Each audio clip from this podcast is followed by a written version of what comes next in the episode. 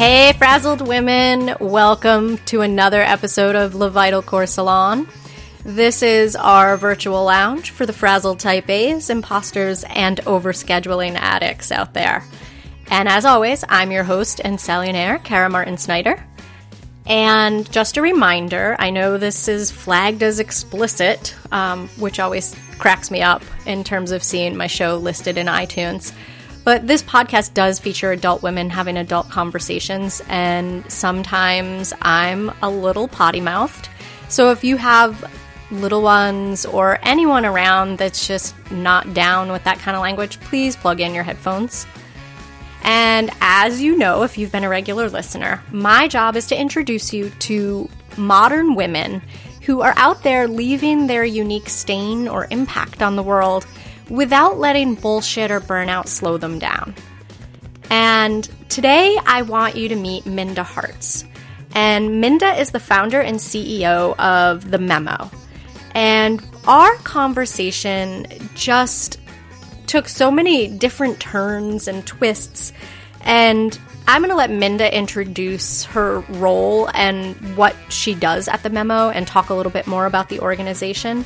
But I can say that for anyone listening who has ever felt like an imposter, or more importantly, felt like they either didn't have a seat at the table or didn't know what the hell to do when they did get that seat at the table, this is the conversation for you. Um, one of the things that Minda nor I hadn't really mentioned in the, the podcast itself was how both of us were first generation college students.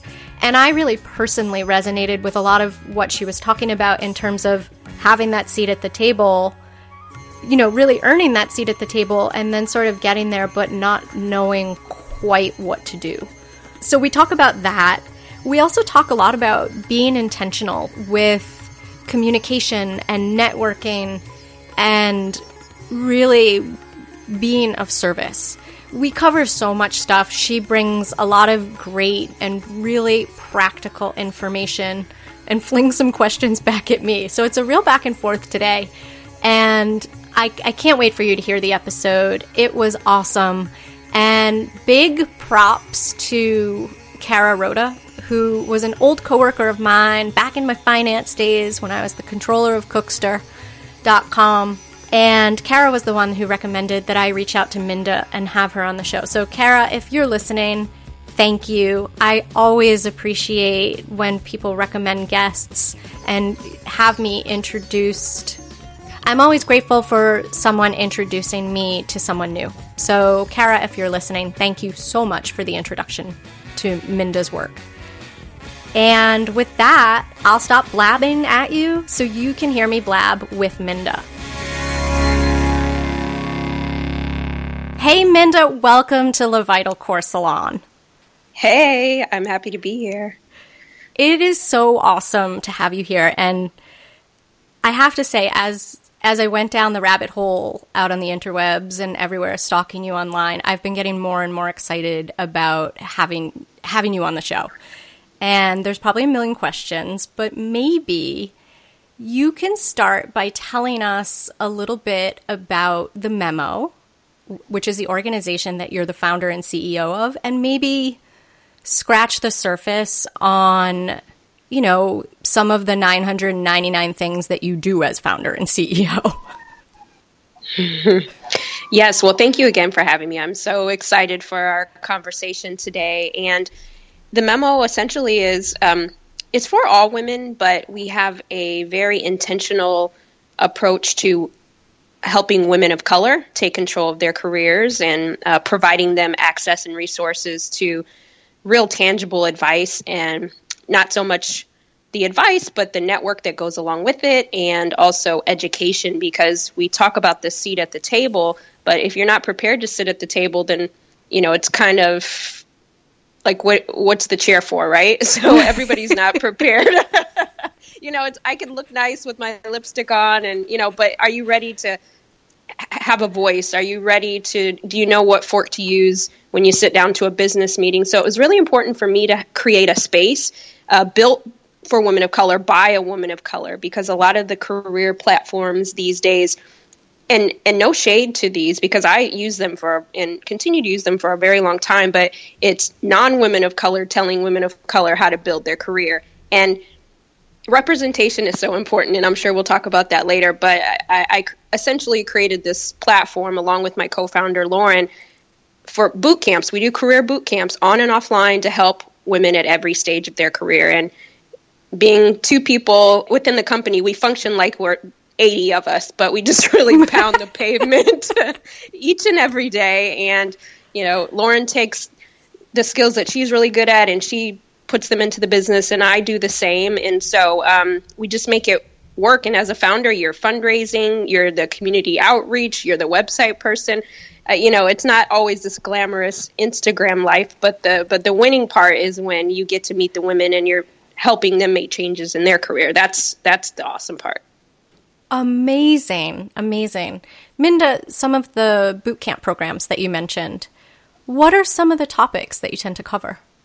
Yes. Well, when we first started, we started with salary negotiation because when you hear that 77 cents on the dollar number for women, it doesn't include women of color. And so we fall anywhere from, you know, 54 cents to 64 cents. And so I got really annoyed by always hearing that number. And I said, you know, um, as a woman of color, and you don't always know, I mean, as a woman, period, you don't always know what you should be asking for, how you should be asking.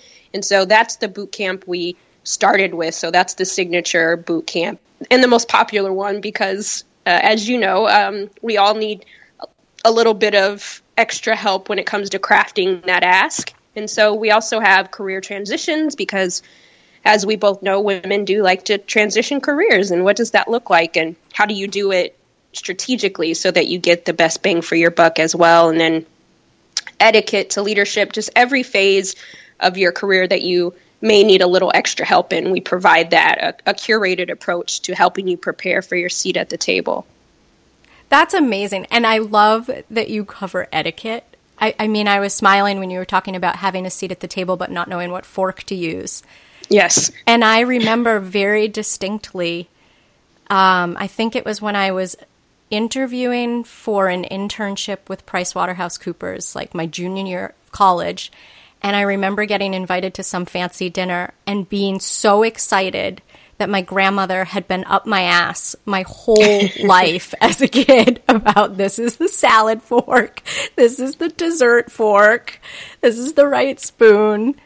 Because it's like you don't think about those skills until you actually need them in the moment and you're having that like complete imposter oh shit moment. Absolutely. I mean, I remember sitting down for my first fancy dinner and just watching everybody like there's a crap load of you know, silverware, a lot of cups, little big cups, and you know, I thought the fanciest meal that I had been to was like, you know, Ponderosa at that point. So I'm like, ah, I don't know. Buffets don't have all these options. So, you know, you, you do feel a little, you don't want to ask, but you, you know, you look around. And I, I just want women to feel comfortable when they sit down. So all those little things that create that imposter syndrome, you don't have it so much. That's amazing. So there is a real element of this is going to sound weird to say like user experience, like kind of recognizing those small, subtle but really impactful challenges that that women are going to be up against. Absolutely, because we already have enough struggles. So I always say, you know, never give anyone a reason to tell you no and always stay ready. So maybe you might not have a real business dinner for the next 10 years. But when you sit down and you see those forks and you see those spoons, you'll know which one you need to pick up when. And I think that's really important. so, how did you end up coming to start the memo and start doing this work?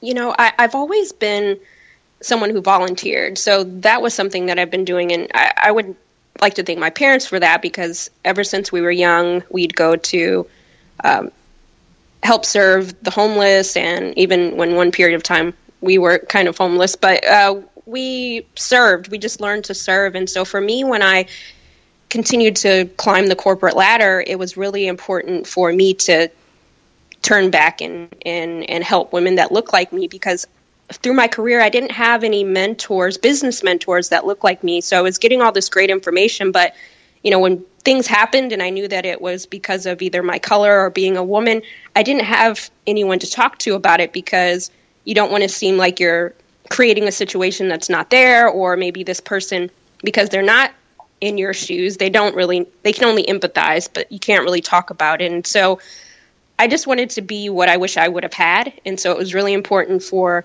as we create seats at the table, that if I have a seat, then I want other women that look like me to have a seat as well. But I also want them to feel like they belong there, not just this rah rah, come get your seat, girl. But you know, you have a voice, and and when you sit down, you're ready to lead at the at the head of the table. So I think so that was really important. How can I make an impact uh, in career development and create more seats? Got it. Got it. And Minda, I want to back up because you sort of like zoomed right past this point. You know, you mentioned climbing the corporate ladder, but it sounds like you started at a pretty low rung at some point. Yeah, absolutely. Uh, it took a long time to figure it out because I think when you don't know what you don't know, you have to start figuring out what those steps look like. And you know, I didn't have an official mentor. I didn't have, um, you know, my parents weren't in corporate America, so they couldn't give me that type of advice. I just didn't have those people in my life. So I just started to read a lot and use magazines, and I created these mentors in my mind and I said, oh, well, this person's doing this and that person's doing that. And I see that, oh, well, this person was promoted because they did, you know, because they came to work an hour early, you know. So I just started to pick up on the, the things that resonated with me. And I've always been a very hard worker. So, you know, coming in an hour two early was, it has never been a thing. But I realized if I wanted to get to the top and I wanted to be a decision maker, then there were certain things that I'm going to have to do to get there. And um, I want other women to to know. I want them to have the handbook, you know, and not have to do so much guesswork. Yeah, there's enough that we have to experiment with, attempt, fail, pivot, you know, pick ourselves up and dust ourselves off from. So, I mean, I can totally, totally understand wanting to kind of create that handbook and yes. eliminate some of the unnecessary guesswork. yeah, because some of that stuff you you can eliminate, right? You know, how do you deal with conflict resolution in the workplace? Uh, you know, when is it appropriate to speak up, and when you're speaking up, is you know, is it moving the conversation forward? So all these sorts of things that you just you're plagued with on building your career, and and some of that stuff, somebody could just say, uh, you know, hey girl, just do this a little bit differently and see what type of results you'll get. And I, I just think if we have more of those conversations in the workplace, helping women advance, I think that we'd be so much further along than we really are.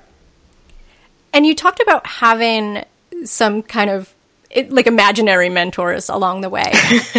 who, yes. Who were some of those mentors? Do you remember? You know, so I, as cliche as this might sound, but seeing Oprah Winfrey, because again, representation was so important. So seeing her, you know, as someone that built her career, she came from the South. She, you know, was a journalist, and then she moved to having her own show, and she created this. She kept reinventing herself along the way, and I think that that really resonated with me. And so I watched her um, build her career and build her empire, and then I watched.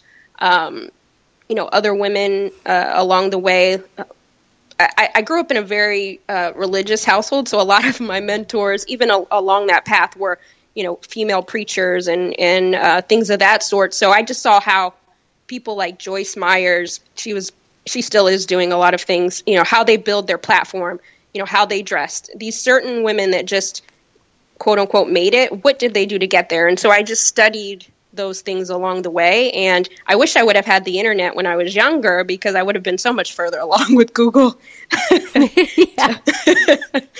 but you know, and just reading books, I think it, that that's important. I, I spent a lot of time at the public library, and uh, Maya Angelou was a really big influence back then. My uh, one of my aunts gave me a few of her books, so I just reading was definitely fundamental, and it just expanded my mind into what I could be even if I didn't necessarily have anyone in my circle that looked like me, I knew that it was possible.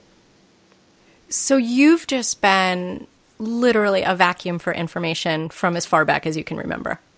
as far back as I can remember, uh, I would uh, call diff- I, I used the phone book was like my go-to thing growing up, and I would just call different business women and men in my community and ask, could I volunteer? Could I job shadow?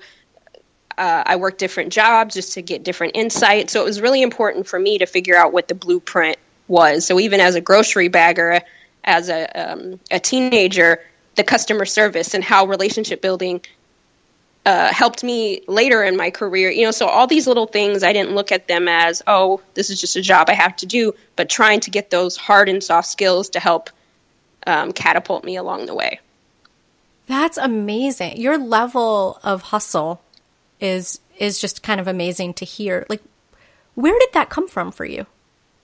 I think just growing up with from very humble beginnings and not having a lot of money in our household, you get really creative uh, because you know there's a lot of things that if we looked at the bank account, I wouldn't be able to do. But if I figured out how to do them, or who to call, or um, offering my services, bartering, I mean, I, I, I just went so far with that. I learned how to horseback ride that way.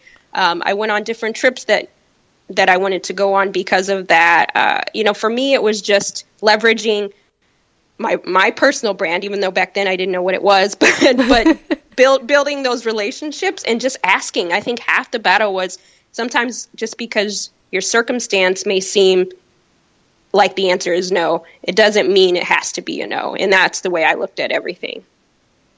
So I imagine for a lot of women listening, and and please know I'm a huge I'm more like the ask for forgiveness instead of permission kind of model. yes. And it sounds like you probably work a little bit under that as well. I think you have to. yeah. Definitely. But I know a lot of people listening, the idea of asking sometimes is so absolutely terrifying that it paralyzes people.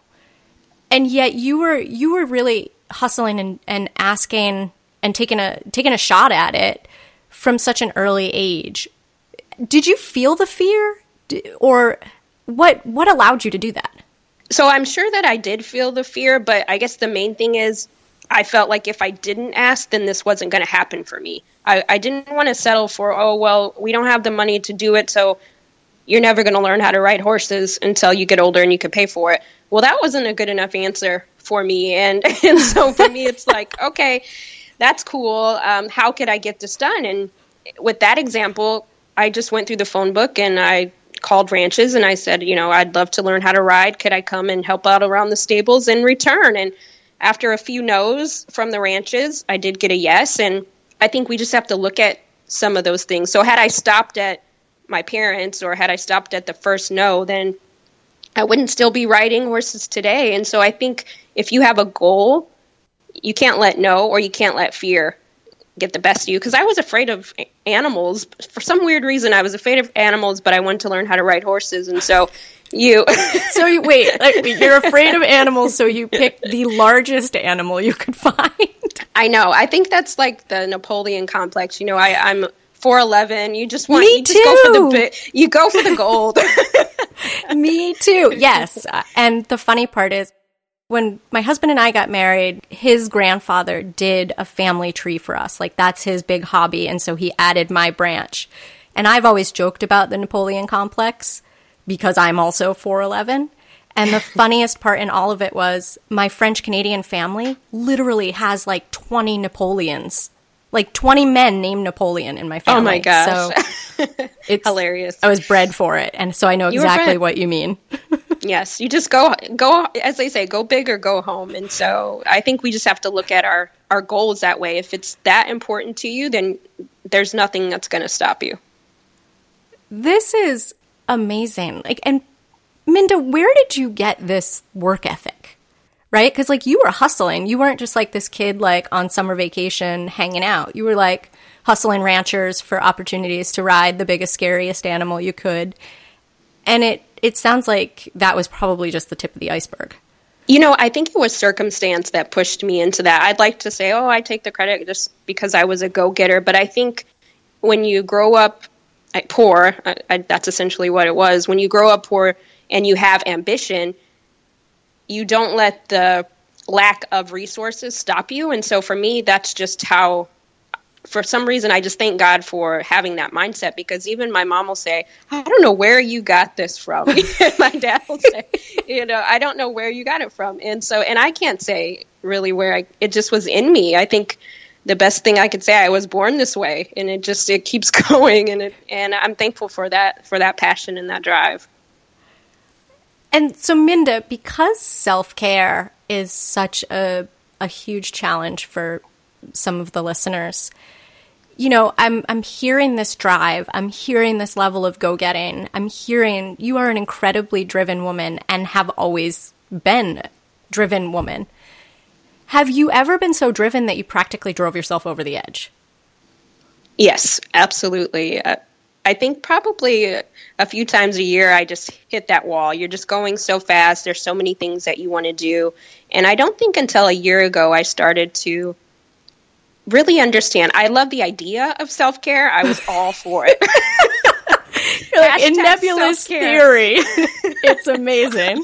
I love it. I, I want more of it, but I wasn't sure how, how that worked, especially building a business. You really can't take a day off and, and those sorts of things. But working seven days a week for, for so long, I started to hit a wall. And even in my previous life, I would travel probably 90% of or more of the time. And so I was always living out of a suitcase. And I think at some point, the older I got, I just realized that I couldn't function this way. If if success is important, or having a family, or traveling, then if I'm not going to be there to it, to enjoy it, and I don't have my sanity and I don't have my health, then it was all for nothing. And so I just remind myself that at least once or twice a week, I have to just create it for myself. Rather, that's going getting a massage for an hour where I don't have to check on the phone, I don't have to talk to anybody, or it's just um, Monday, Wednesday, Friday, 6 a.m. That's when I work out and I don't bring my phone with me. I think you have to really be intentional about the self care, or you'll go crazy, and then you all this wonderful drive that you had. They'll be visiting you uh, locked up, you know, somewhere because you you know, you didn't, you just had a mental breakdown and those things happen, you know, so we really have to be accountable and be introspective of, of our life because nobody, it's our, it's our body. So people can say slow down, but ultimately we have to put the brakes on it and, and add that self care. It truly is important.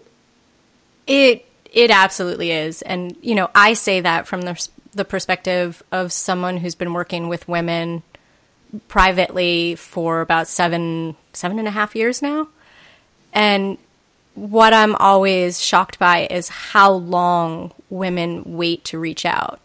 You know, like how bad the symptoms have gotten, how the level of spent that they're feeling, you know, how empty the gas tank feels and how much it's impacting their family, their work, and and to your point, sometimes just their their overall mood. Uh, you know, I don't get to diagnose sanity or versus not sanity, but I can say I do see a lot of anxiety and, and depression, which are often symptomatic of of what's going on underneath. Like sometimes that's not just a reaction to what's happening in the day to day, but like that the the stress has eroded the health so much that now anxiety and depression are symptoms of other dysfunction in the body.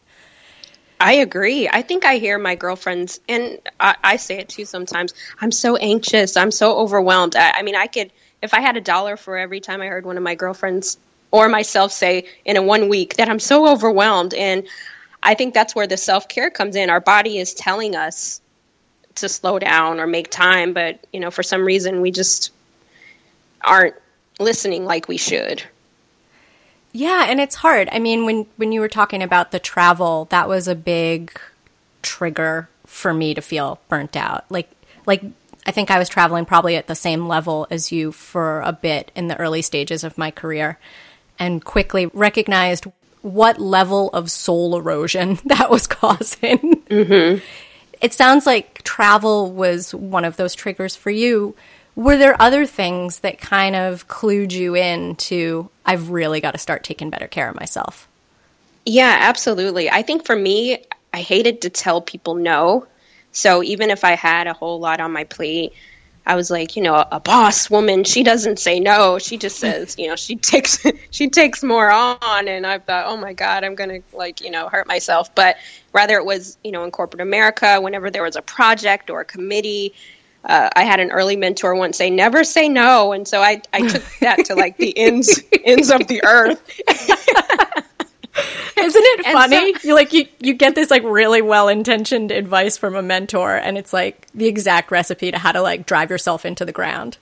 Yes, yes, and I did. I drove myself straight. I don't have much to work with first off for 11, but I drove myself into the ground. and so and I think at some point you just have to be strategic, right? You don't have to say yes to everything, but there's certain things that if your boss or someone high senior level or someone that potentially could be a mentor to you in the future saying yes to those things but you know knowing when to say no i think is the life lesson that i'm continuously learning and and for me i realized that that was my trigger just always saying yes what have you learned on that front like what do you use to help you decide this is a yes this is a no well in recent years how will this move what i'm working on forward and so, and then I think about the people in my life. So I definitely prioritize. So investing in myself is important in what I'm doing, but also that re- reciprocity. So how can I help others that are important to me get to where they're going? And so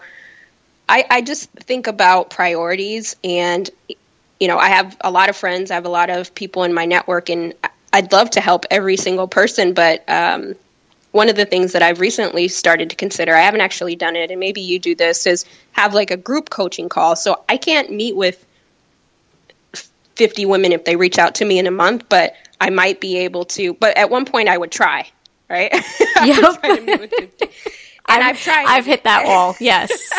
But now I'm just thinking smarter. So, okay, I can't meet with all these women, but I still want to talk to them. I still want to connect with them. And so, you know, let's do a monthly coaching call or let's do, you know, an event where everybody can come and we can just talk because I think it's just thinking things through, saying not right now. So maybe you do want to do it, but using that too. So I hate saying no, but maybe I'll say, you know, touch back in a month or two. I still want to work on this, but right now is not a good time. And I think the more you practice, the better you'll become of seeing, you know, what's a priority right now and what could be, what can we push off for at least a month or two.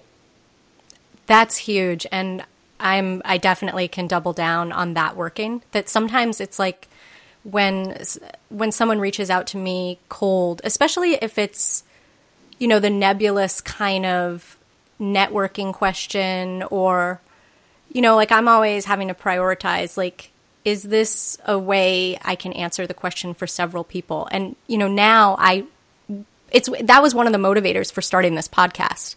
I recognize I was getting very similar questions from very disparate people.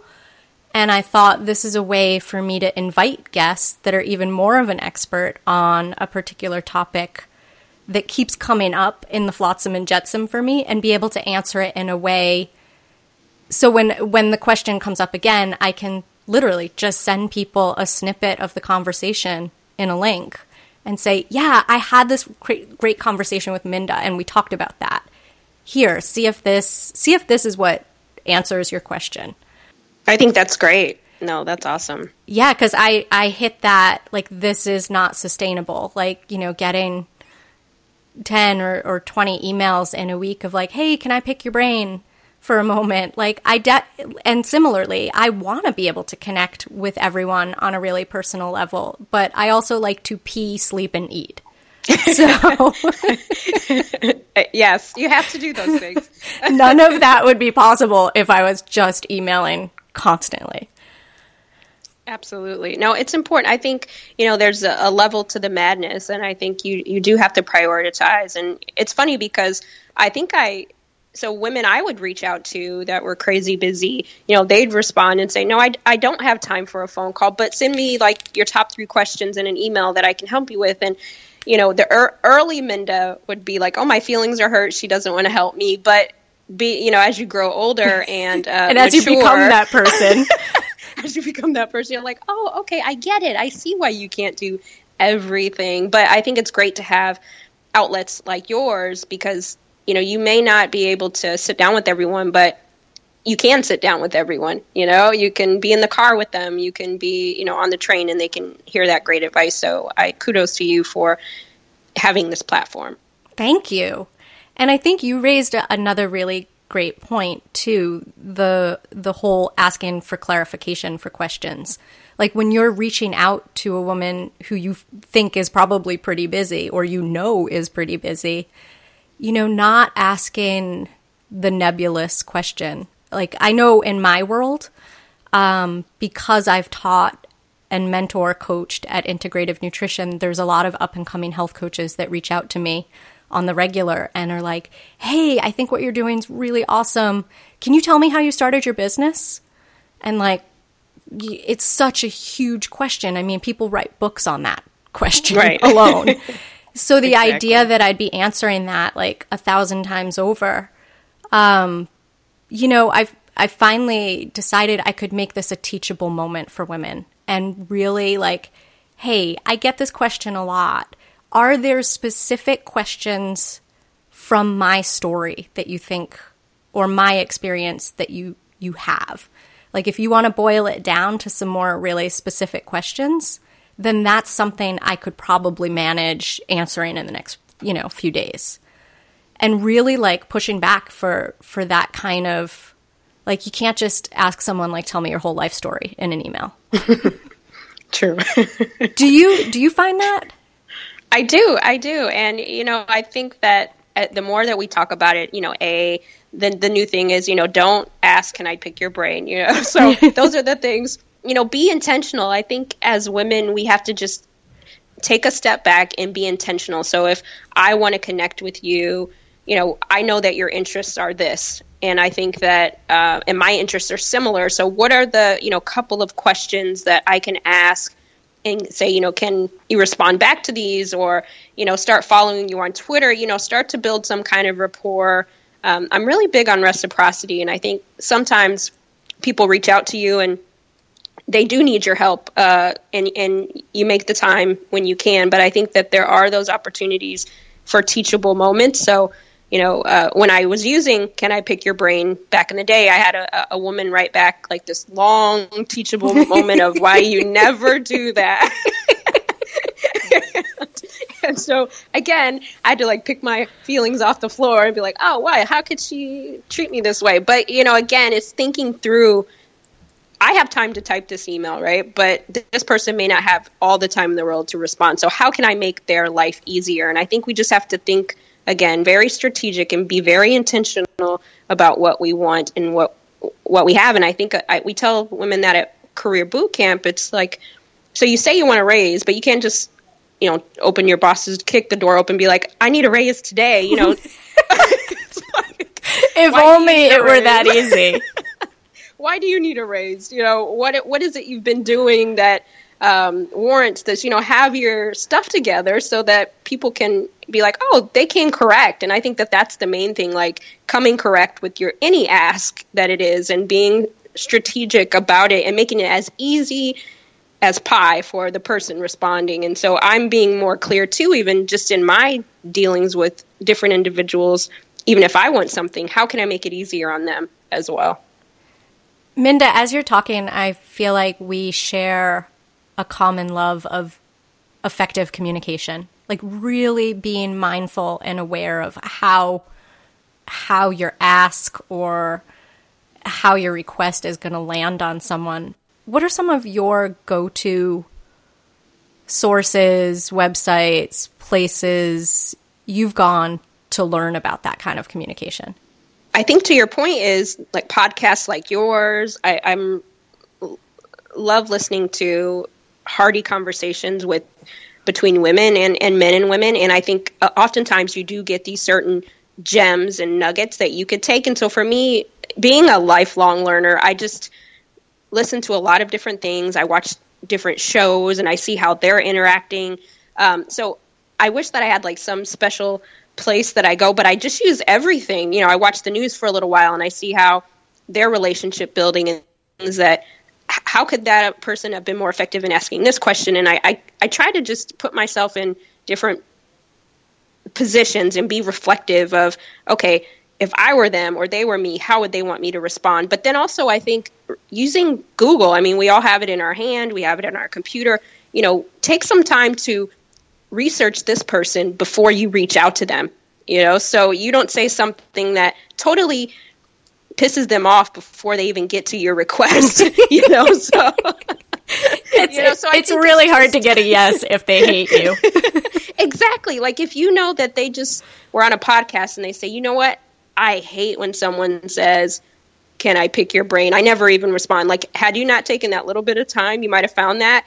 And now you're wondering why they never responded back to you. So I think we just have to, again, being intentional about our interaction and, as you said, our communication is is key. Um, you know, someone if you're going to reach out to me and you want to talk about nutritional coaching, I'm probably not the person to talk to about that, right? you could say, go talk to Kara. exactly, exactly. And I think another thing, too, that I would say, and maybe you would be able to chime in on this, too, is making those introductions to other people. So um, I'm finding that reaching out to the person I want to make the introduction to first is helpful too. So you you might say so that building your network. So someone might email me and say, "Oh, can you connect me to Bank of America. I, I have some, you know, I, I want a new job there. And, you know, the good thing would be, how about you send me your resume?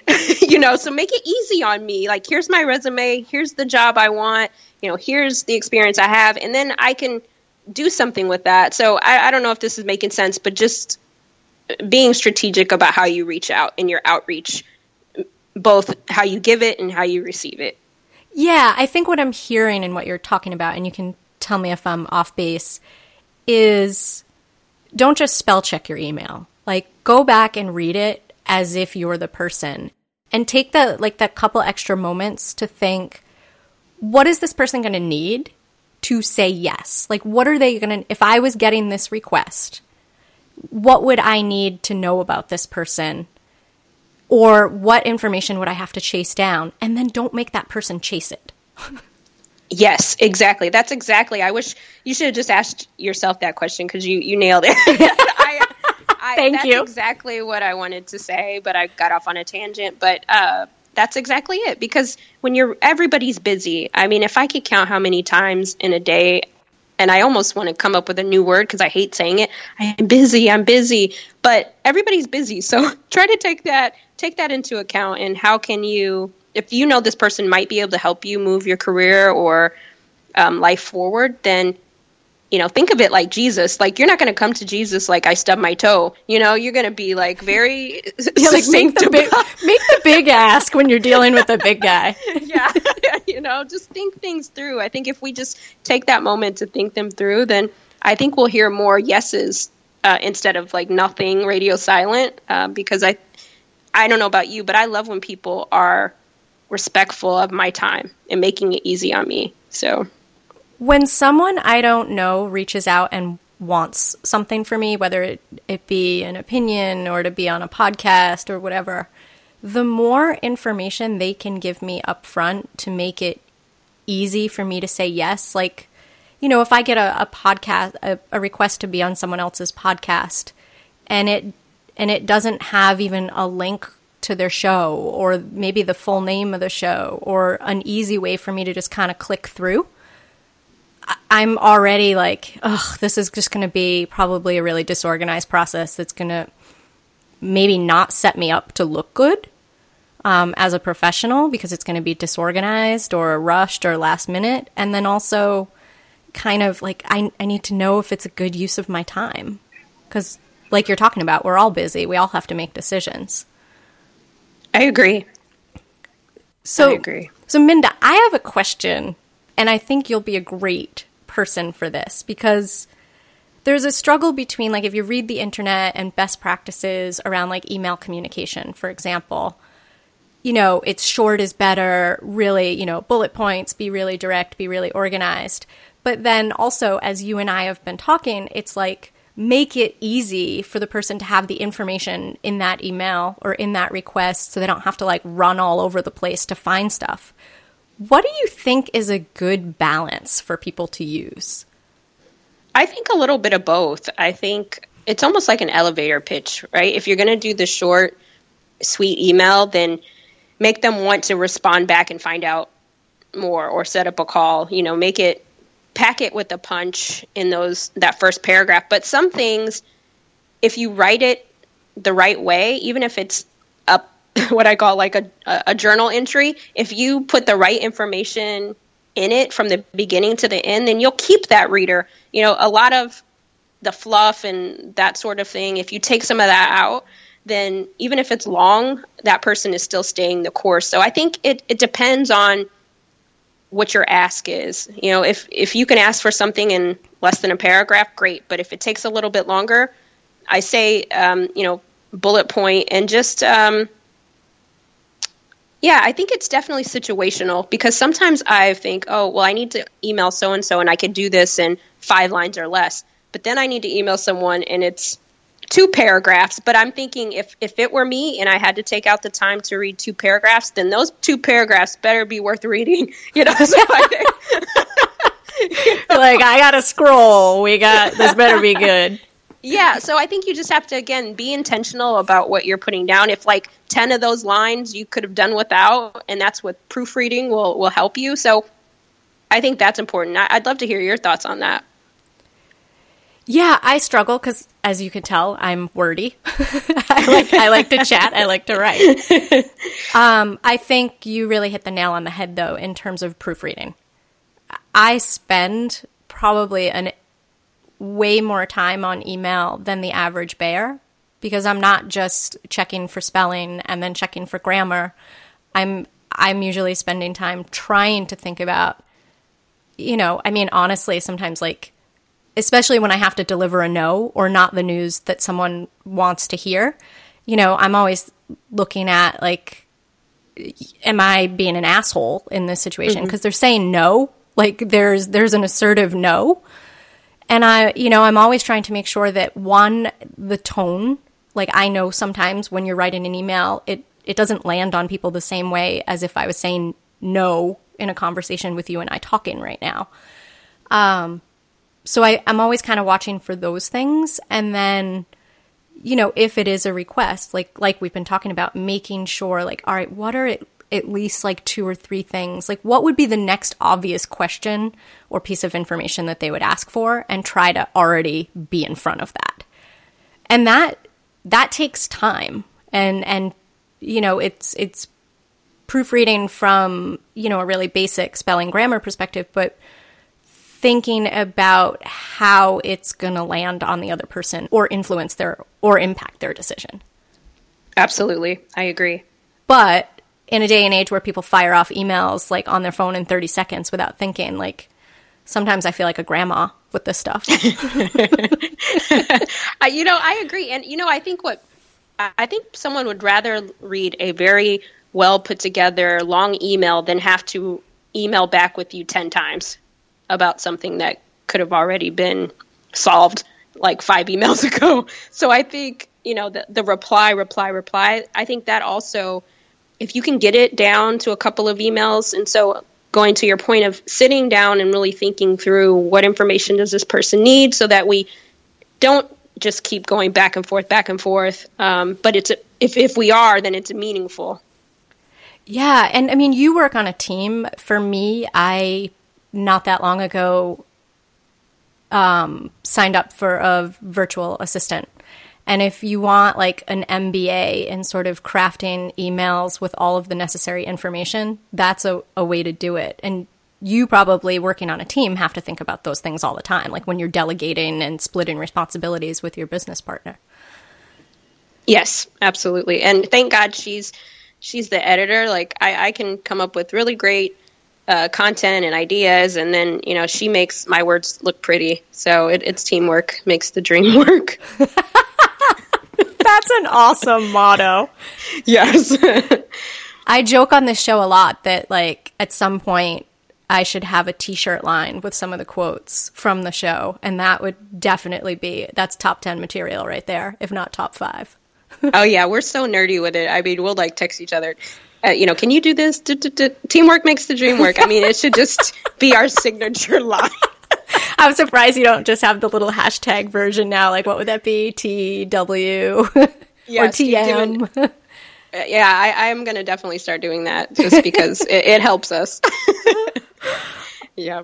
Um, here's a question, and this is going to be kind of a, a totally random one. But we, when I looked on LinkedIn, I realized that one of my past guests was a common link, Jamie Lee, and I was asking her if if there were any questions she would have for you. And she just sent me back. I knew she was busy, and she just sent me back a really quick note and said, "Ask her about meeting Michelle Obama."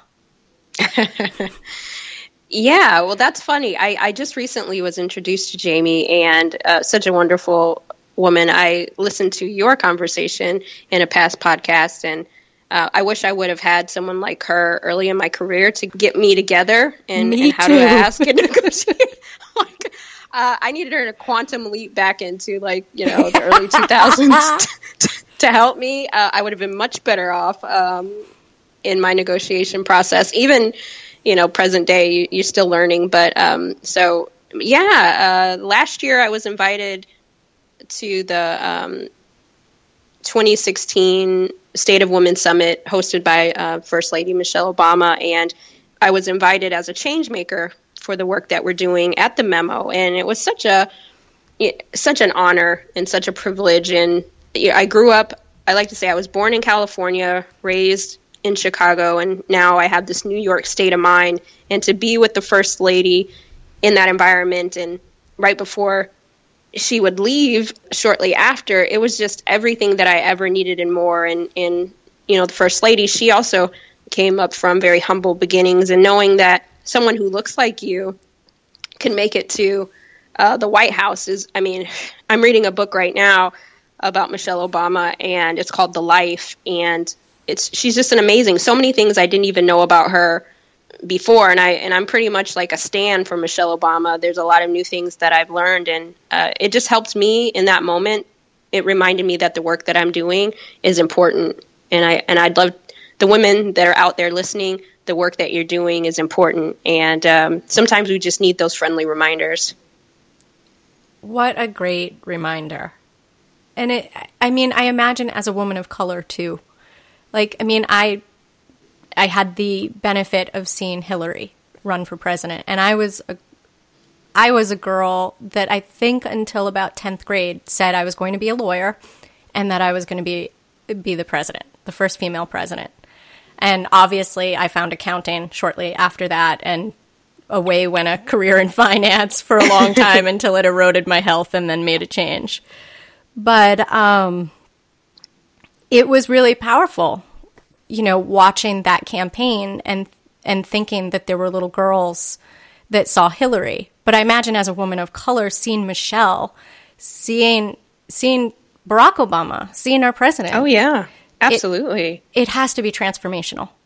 Tra- I mean, transformational to say the least. I never in my lifetime thought I'd ever see people of color in the White House, uh, and so to be, you know, still in my quote unquote youth, even in my 30s, I like to say I'm still in my youth. Um, to see that, it just did something for me. And I've always been that you can you can do it and you can go as far as you want, but to actually see it and know that it exists, I mean that's something even different. I mean that's a glass ceiling that is breakable, and so that just gave me so much strength and so much um, more drive to know that it's possible. And we live in a country that where anything is possible with hard work and, and dedication and, and sometimes luck.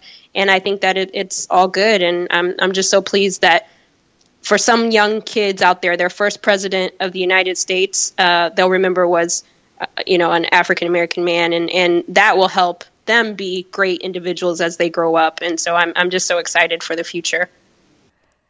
And so we have that kind of forward looking thing inspiring women, I mean, men and women, boys and girls at this point. But in the day to day of your work, I imagine you see a lot of women really struggling. Yes, that that is true. And um, one of the main things that when women come through boot camp or we get a chance to talk with them, they say, you know, it's just nice to see other women that look like you and know that they're partners at Goldman Sachs and they're, you know, managing directors at, you know, this place or they're they've started their own company. Sometimes you just need to see it for yourself. You need to be able to talk to them and having access to them. And so, yeah, there's a lot of women that of color that come to boot camp and they're mad of that they're not making the same as their counterpart or they're feeling very stuck in their career and they want to move up and and just having a space where other women get it and having access. So that's one big thing that not only do you have the the education and and the resources, but bringing women in like Michelle Obama, uh, who can say, "Hey, I've been here, I've done it," and creating these intimate environments that allow the other women to ask them questions because you do have to sometimes touch it, taste it, feel it to know that it's real, and and, and that's important because you can read a lot of books and you can see them on Twitter, but sometimes just being in the room with them is everything. Yeah, I imagine. I don't know how to say this other than this may come off really weird to say, but to to make sure they're not an apparition, right? Like I feel yeah. like, I mean, you can have Tupac perform at a concert, you know, like yes, these days. like, I mean, are they a hologram or are they a real person? You know, to be able to actually shake their hand and make sure your hand doesn't go through them because they're sort of a ghost. Exactly. No, I think you you you you made that work. I think it's true. and, uh, Sometimes it's, it's debatable, but it's true. And so, you know, growing up, I just didn't have a lot of those women in business, black women to look up to. But you know, half the problem is they were out there. I just didn't know they existed because they weren't what the media projected. They weren't what was in the magazines. But they they're out there. They're doing rock star stuff. So um, we bring in the women that are crushing it that may not be in the top 40 or 50 under 50 but they're doing really awesome things and we're highlighting. So to the hidden figures of women of color that are really doing amazing things we're bringing those women in and and letting them get a chance to tell their story. And now the women that are there get to see wow there are more than what's you know on some of these publications or on TV and I think again just that representation and having a voice is so important. And that's why I love the space that we have at the memo. That's amazing. And this is gonna this is gonna be maybe a, a, a slippery segue here. You know, it sounds like you've been so good about service and contribution and promoting other women and reaching out to the women above you and asking them to help mentor you. Like you've you've really been going backwards and forwards. Have you ever experienced female rivalry? You know, I have, unfortunately, and and that that pains me to to even say yes to because for many years in my career, I just kind of thought I call it woman on woman crime. I thought it was made up. you know, I didn't believe it. I'm like, I've worked with some awesome women. We help each other. And um, I just didn't know that it really existed. Or I thought, well, maybe there's a few bad seeds. But um, I was working on a new project, and I came into contact with a, a woman who had been working there for a very long time. And the way that I almost always go into situations with women who've been there longer than me or have more experience, I always am so excited because this is an opportunity for me to learn from them. And if they're considered like the rock stars of their industry, then if I get to work with them, then I'm going to learn and glean and, and be even better at what I do. So, long story short, um, I was working with a woman, and she was maybe 20, 30 years older than me, and was not happy that I was working with her. she did not. She, I guess, she might have felt like I hated to even think this of her initially that. Uh, she didn't want me there, or it was some age thing, or she, you know, felt like I was impeding upon her territory. But I came in with it like, oh, I can't wait to learn from you and work with you. But over time, it just became, I like to say, like uh, the devil wears Prada, uh, even though we were not working for, I wasn't working for her and she wasn't working for me, but it was like that Miranda uh, Priestly and um, I forget the intern's name at the moment, but yep. it was this really hard dynamic like you're trying to do everything for to make this person like notice you and take you seriously and and they just don't want to and that's the thing and it that was a part a point in my life, and I don't want to go on for too much longer, but it caused a lot of a little bit of depression because it went over into a little bit of racism. It, it went into a whole lot of different things that I wasn't prepared for, nor was I able. I didn't have someone I could talk to about that, and so you just some, festered with it, basically. I just festered with it, into, and until unfortunately, it got so bad that my boss had to step in because this person was definitely being disrespectful, and uh, and sometimes those things happen, and you have to know when it's time to leave. And at that point, I was so that's when I started to think about the memo too, because um, I'm like, there has to be a space where this is not okay, where you could talk about it and you can learn from it, not woe is me, but how do we get past this? And so uh, those are the conversations that we sometimes have because they're real. Yeah, I mean, it it sounds funny, and maybe some of my clients share this kind of stuff with me because they know I came from a background in finance and working in New York and kind of this like hostile sort of environment in my formative mm-hmm. years. But I'm surprised sometimes still how much those kinds of interactions with coworkers and especially with other women really play into how good or bad people are feeling on a, a, physiological basis as well as a psychological basis. So it, I mean, what I'm hearing from you today, Minda, and thank you for sharing that, is parallels a lot of conversations I've had over the years.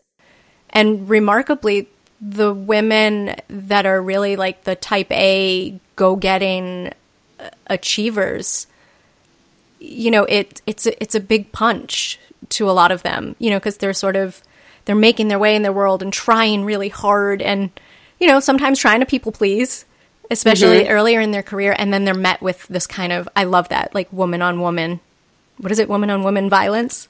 Yeah woman on woman crime yeah yeah woman on woman crime. It does hurt it hurts and for someone like me i'm like oh, you don't like me? You what? You know and you start to get all in your head and you start to second guess yourself and am i really good? You know all these things. And if you don't have good advocates in the workplace to deal with that um, you know and i had a i had a, a, a male boss and i think he was he didn't know what to do about it, you know? yeah, they're usually like, ah, someone's probably going to cry too. yeah, and I let it get so I let it. I felt like I could fight through it, um, and not in a way of like um, verbally, but I'm like, well, if I just keep going and do my job and do it well, then eventually, you know, this is gonna go away. And it didn't go away, and I wish that I would have been my best advocate at that point. So if I had to go back and say, Minda, you know, get your together. That was that moment that I wish I would have been a little more vocal and I would have spoke up for myself a little bit more because we can be our best advocate at times. And if we allow other people or you're waiting for other people to step in and do it for you, it may never happen. That's great advice. Were there any other takeaways from that situation that you see playing out in your own life now or playing out in the work that you do? Yeah, you know, I'm just really big on just, you know, learning how to find your voice and learning how to use it strategically. You know, so when you do come against women on women crime or hate, it's not like, let me tell you what I think and, you know, getting all finger waving and neck curling. It, it never, that never works, right? But I think that you just have to know that you're worth it and you have to tell yourself. So I would second guess myself when dealing with this person. And I had everything I needed right inside me. That's why I was promoted into that space. And so sometimes, even if people are treating you a certain kind of way, you have to remember why you're there and what your why is. And no one can take that away from you. And, and I think that I let her, like, try to take it away from me. And you, you just have to, you know, stand your ground and know that this is your life. And, um, you can't let someone take your joy or take your happiness in any situation. And i and i think that don't give people so much power is the other takeaway. Brilliant takeaway. And i'm i'm so glad you articulated that because i i, I really do think that's some a message more women need to hear. Like i said i'm endlessly surprised. Like you know, women whose credentials I look at, you know, sometimes when I work with a new client, like they'll come to me and, you know, they'll sort of tell me what they do or, you know, that they're managing a house with like four kids. And you know i'm like whoa like this person's got they've got their act together. Like i, I get why they're they're maybe feeling overwhelmed and burnt out and worn out. I mean that's usually when i get get the call. But i think sometimes i'm i'm blown away that even the women at the top are still snagged by this kind of bullshit so yeah thank you for that message. I, I really think that's something everyone needs to hear, all women need to hear. Minda, I know you're crazy busy. Um, there are some questions that I, I want to ask you, the, the champagne questions. And so this is sort of my intellectual way of, of pouring a glass for us to clink and learning a little bit about how you get it all done beyond what we've been talking about so far. And so I want to ask you What's your most impactful habit? Well, I love that they're called champagne questions because uh, who doesn't love champagne? so this girl important. does, and it sounds like you do too. yes, yes, big fan, big fan. Uh, you know, I would say I'm real old school when it comes to. So I do use apps like Evernote and things of the sort, but on a day to day basis, um, there's a a tool called Boomerang through Gmail, and that helps with email management. And I think that sometimes we can get overwhelmed with our inboxes, is so you know leveraging those tools that help. Got it. Keep your mind clear. Uh, I think is important. And I, and I again, I mentioned that I'm old school. I just write stuff down on like sticky notes, and for me, I just like to see a check box next to them so that at the end of the day, I feel like I've accomplished something when I say, "Oh, I've checked, you know, five things off the paper." Uh, so for me, that that helps me manage my my task. And when I don't have those checks, I'm like, "Okay, girl, what have you been doing the last two hours?" So. Ooh, like you really like you really leverage that task list. I do. I, I use it. It's it's my my accountability partner. It's the cattle prod.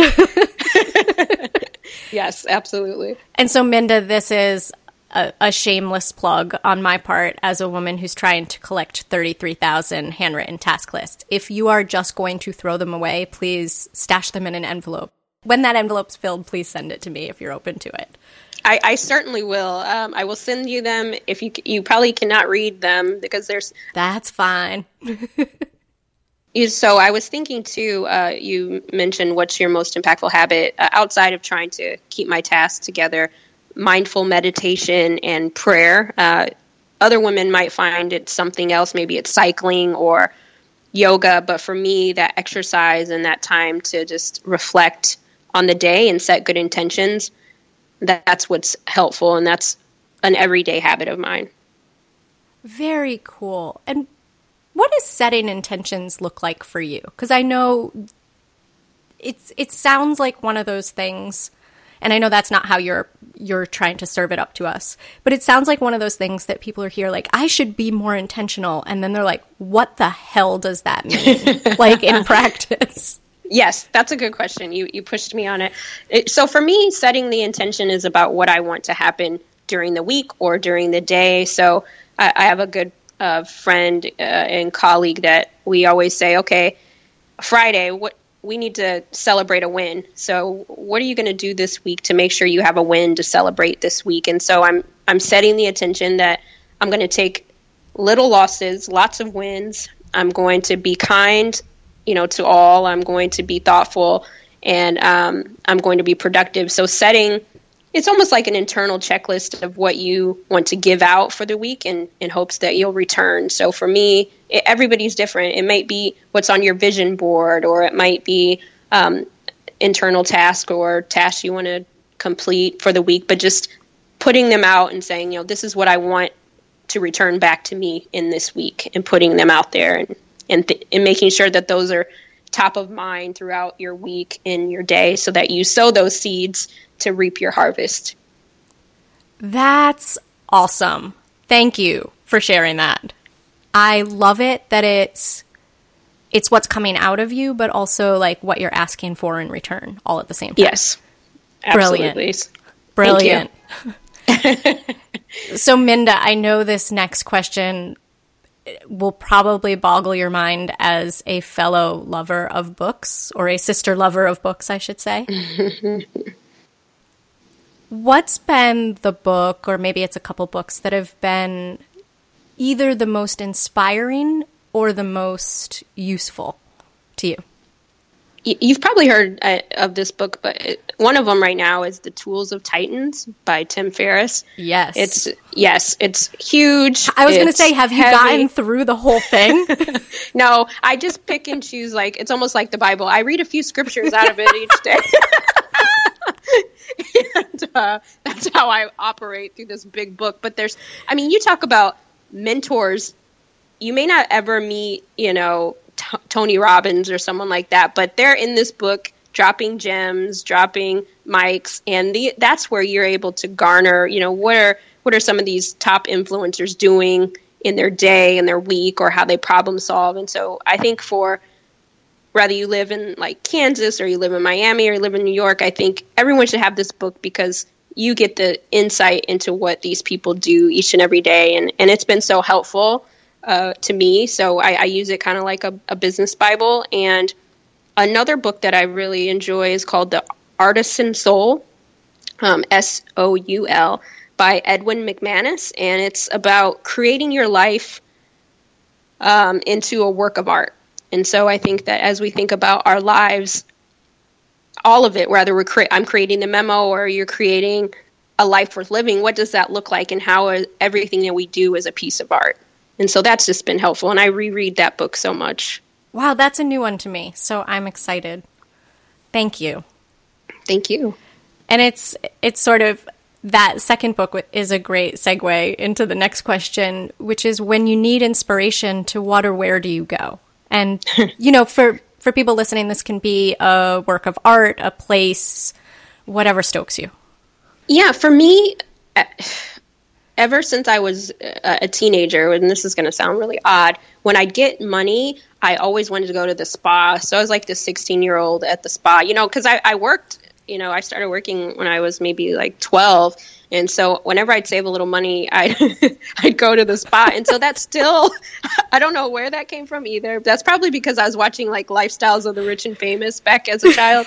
So you're, you're having your champagne wishes and caviar yes. and Yes, and even to this day, when I when I'm feeling like I got to get away, it's going to the the massage therapist and just taking like an hour or ninety minutes, and that's my me time, and that's where I just decompress. And if you don't have the money to do that, um, just finding a quiet space just to reflect and enjoy, because sometimes we just got to turn off the the noise and just have a moment to think. And you sometimes you can do that at home, but sometimes you have to do it somewhere else. So finding where that place is for you and creating that internal vacation, even if you can't leave the city. Yeah, and that's a great point. Like calling it an internal vacation, because I, I know, and and you're probably up against these kinds of scheduling challenges where you look at your week and you're like, I can't fit in I can fit in the massage or I can fit in getting to the spa and getting home. Like I have to pick or choose, right? Like I can't do right. both at the same time. So it's having like those backup things that feel like an internal vacation. And maybe it's just going to a coffee shop, you know, around the corner, but like sans phone, sans computer. Yes, absolutely. Don't be afraid to put it on do not disturb for yeah. a minute just so you can get some peace. yeah.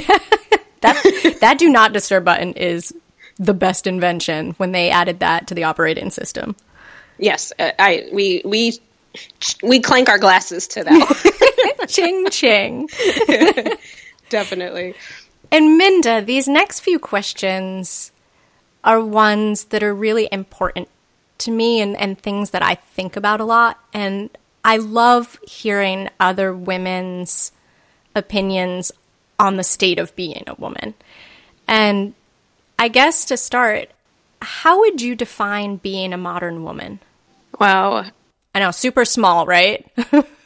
yes, a modern woman. Uh, you know, for me, it's as a modern woman, we have so many resources.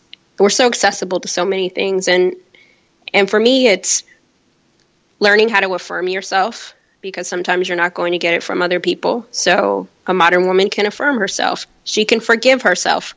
We're going to make some good and bad choices along the way. And we just have to be willing to forgive ourselves for those things that maybe we would have done differently. And uh, lastly, I'd say a modern woman can pace herself because, yeah, we want to get stuff done, but we also want to get the right stuff done. So having that time to, to pace ourselves and set those intentions on what needs to get done. So affirming, forgiving, and pacing is a modern woman in my book. Ooh, I got shivers with that one. I like it. Thank you. And is there anything like as you think about where we can go and and what that can look like, you know, are there any other items you'd like to see modern women give more or less of a shit about? Well, to your point earlier, I think that self care, we really need to stop making it like some great buzzword and really make it practical. So, finding out what that self care is. So, I hope as women, because we have so much on our plates, that we do take, we care more about it and we actually put it into work. But then I also conversely think that we should give less is what people think. And I think as women, we we wonder, you know, what's the neighbor think? What's our boss think? What's so and so think? And and that can really hinder us from moving forward uh, in our passion and our purpose. And I think if we care about the people that matter most in our life and about what they think is awesome, but also to just remembering what you think. What do you think about yourself is so important. And so less about what others are thinking and more about what you're thinking. That's so awesome. And especially, you know, when you were talking about about life at the woman on woman crime scene you were describing, you were mentioning at first how it made it instantly like when you were getting judged by this woman, you instantly went to is it is it something I'm doing wrong? Not like, hey, this person could be just an epic jerk. yes. And so like I, I think that that plays in really nicely to reinforce kind of what you learned in that situation. Like to really like look at who's judging you and and think about how much we're taking in those judgments and and how much it's impacting us. Yeah, absolutely. And you know, so had I done that sooner, then I probably would have not had so much stress on myself and second guess myself. But come to find out, this person is still having trouble with other women of color that have been placed in the position. So it was never about me. I could have, you know, been the one that could fly through this ceiling, and she never was going to accept me. You know, and when I found that out, I'm like, oh wow, this. I mean, I, I learned not to care so much, but you know, it just goes to show that some people are just going to be jerks, and that's just who they're going to be. Yep. Well, yep. a nice reminder for women. Thank you. Yes.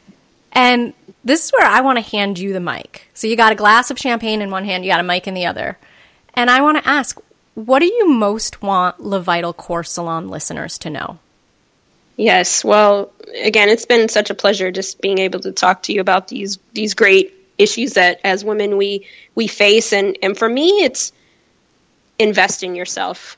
I think it's so important for us to invest in ourselves. We'll invest in our wardrobe sometimes. We'll invest in our children if you have them. You'll invest sometimes in, in your career, but don't be afraid to invest in you. If there's a new skill you want to learn or you you know want to lose a little weight like don't be afraid whatever that is for you you want to read more books you want to learn a new language put yourself first sometimes and secondly if there's someone in your office or in your life and you can help bring them up and provide a seat at the table to do that you know because we have means. We we can bring in interns of color. We can bring in um, you know other women that look different from us or we could bring them on a committee. Like think about the people in your circle and what they look like. And if it's not as diverse as it should be think about how do you create that atmosphere.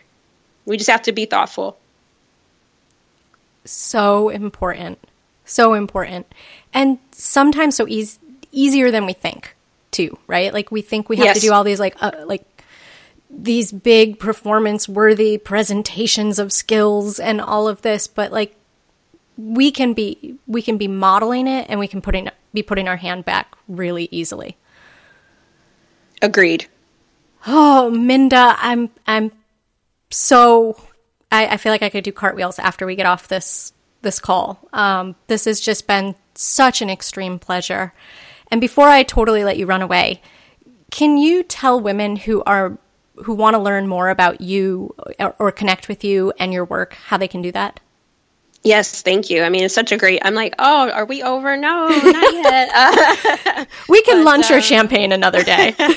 yes, yes, we, we must. Um, but if you'd like to find out more about what we do, go to myweeklymemo.com and on that website, subscribe to our weekly career memo or find me on Twitter at Minda Harts or at My Weekly Memo. So I, I'm out there. Even if you Google Minda Harts, you will find me. So I'd love to hear from you. Amazing. Thank you so much from the bottom of my heart. It really, this is truly a pleasure to get to, to talk to you today. Thanks for being here. Thank you so much. Have a great day. You too. This is Kara again. Thank you so much for tuning in. All of today's show notes can be found at levitalcorpssalon.com. So L E V I T A L C O R P S S A L O N.com. If you dug today's show or past episode, please support this podcast by going to iTunes and rating and reviewing. It's super helpful to a brand new podcast like me, and I'd be greatly appreciative for your help. And new shows, just so you know, will be up on the second and fourth Wednesdays of each month. Before I bounce, I want to give a big merci beaucoup to my producer, Craig Snyder, and Rishi Dhir of Elephant Stone for writing, and the High Dials for performing my most excellent theme song. And don't forget, you deserve a life spiked with passion and slathered with joy. Don't let burnout or bullshit slow you down. See you next time.